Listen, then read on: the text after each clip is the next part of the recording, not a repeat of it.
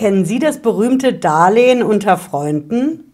Gar keine Frage, guten Freunden hilft man doch gerne. Aber auf der anderen Seite, beim Geld hört die Freundschaft ja bekanntlich auf. Und das Finanzamt interessiert sich dafür auch ganz besonders. Ich erkläre es heute. Bleiben Sie dran. Bis gleich.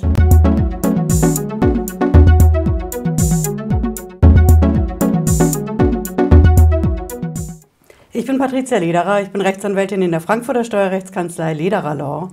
Ich freue mich, dass Sie dabei sind. Wenn Sie neu sind auf dem Kanal, bleiben Sie mit einem Abo dabei und ich garantiere Ihnen, Sie sind nach jedem Video definitiv schlauer als vorher.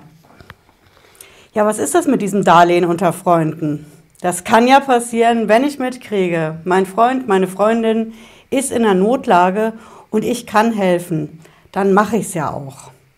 Und wir Anwälte, wir raten dann immer, Leute, macht's doch schriftlich. Und trotzdem, viele Leute machen es einfach nicht schriftlich und sagen, okay, das ist mein Freund, meine gute Freundin, wir sind uns einig, ich vertraue darauf, dass ich das Geld zu einem bestimmten Zeitpunkt wiederbekomme. Und genau das ist ein Problem. Das ist ein Problem sowohl beim Zivilrecht als auch beim Steuerrecht. Zivilrecht ist es deswegen ein Problem, wenn es dazu kommt, dass die Freundschaft aufhört. Dann erinnert sich derjenige oder diejenige, die das Geld bekommen haben, nicht so gerne dran, dass ich das geliehen habe und sagt, okay, das war gar nicht so, du hast mir das geschenkt oder ich habe das Geld gar nicht bekommen. Das heißt, im Zivilrecht macht es Sinn, wenn ich das Ganze schriftlich mache, weil ich dann eine sogenannte beweiskräftige Urkunde habe. Was bedeutet das? Beweiskräftige Urkunde im Endeffekt heißt es als erstes Mal, ich habe was Schriftliches und was Schriftliches ist ein Beweis. Ja, das ist eine Urkunde und damit kann ich im Prozess auf jeden Fall punkten. Und es hat noch was Gutes. Ich kann einen ganz speziellen Prozess damit machen, denn weil es eine Urkunde ist, kann ich damit auch einen sogenannten Urkundenprozess machen. Und ein Urkundenprozess hat einfach den Vorteil, er geht viel, viel schneller als ein normaler Prozess. Ganz einfach, weil ich ja schon die Urkunde habe, die für mich spricht. Und dass das stimmt, was ich da an Geld zurückhaben will. Ja, aber für uns und für mich als Steueranwältin gibt es natürlich noch einen zweiten Punkt. Warum das unbedingt schriftlich sein sollte, wenn ich so ein Darlehen mache, wenn ich einem guten Freund, einer Freundin helfe, das ist das Finanzamt. Das Finanzamt sucht immer gerne mal nach Geld. Vor allen Dingen ist es die Steuerfahndung oder die Steuerprüfung. Ja, die suchen nach dem Geld. Ansonsten vermuten sie einfach, dass ohne Rechnung kassiert worden ist, schwarze Umsätze erzielt worden sind. Also gucken sie, wo ist denn das Geld geblieben? Und dann suchen sie natürlich auch nach der Herkunft vom Geld. Und auch in dem Fall ist es gut, wenn ich einfach einen schriftlichen Vertrag habe, einen sogenannten Darlehensvertrag. Aber Vorsicht, nehmen Sie bloß nicht einfach so ein Ding aus dem Netz, laden das und sagen, okay, ich trage da meine Daten ein, die Daten von meinem Freund, von der Freundin und wie viel, um wie viel Euros es geht.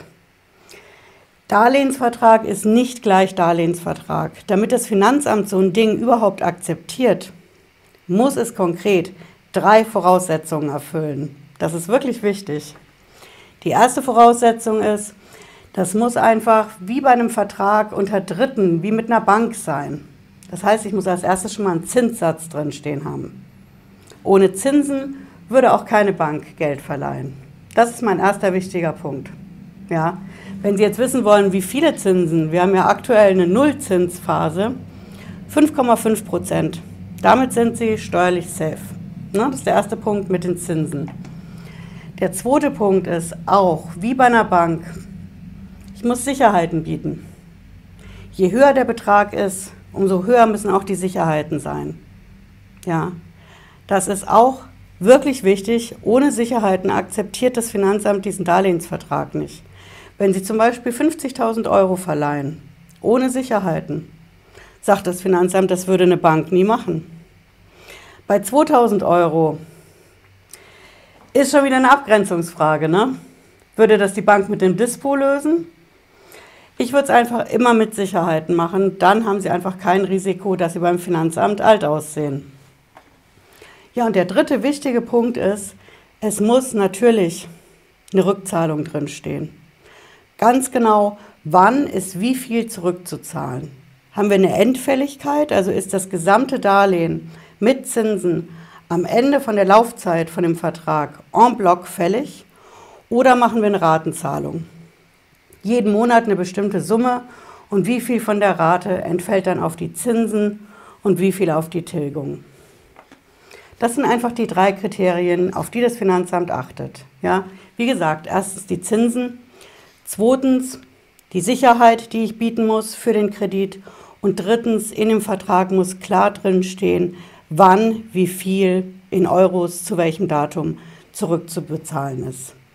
Nur wenn diese Kriterien drinstehen, dann genügt dieser Darlehensvertrag diesem sogenannten Fremdvergleichsgrundsatz. Wir Steuerrechtler nennen das so, wir sagen auch gerne mal Drittvergleich.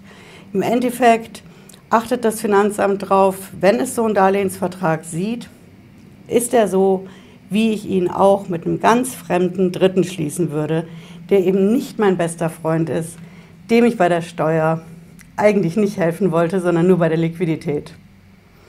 Ja, das ist der Darlehensvertrag unter Freunden. Wenn Sie wollen, hören Sie in den Podcast rein zur Sendung. Da erkläre ich es auch nochmal in Ruhe und Sie wissen danach ganz genau, wie Sie einen Darlehensvertrag so schreiben, dass Sie einen sicheren Beweis im Zivilprozess haben und beim Finanzamt damit auch durchkommen. Jetzt wünsche ich Ihnen einen schönen Abend, bleiben Sie gesund und wir sehen uns spätestens Freitag 18.30 Uhr oder schon vorher wieder, wenn es was Heißes zu berichten gibt. Bis dahin, ciao.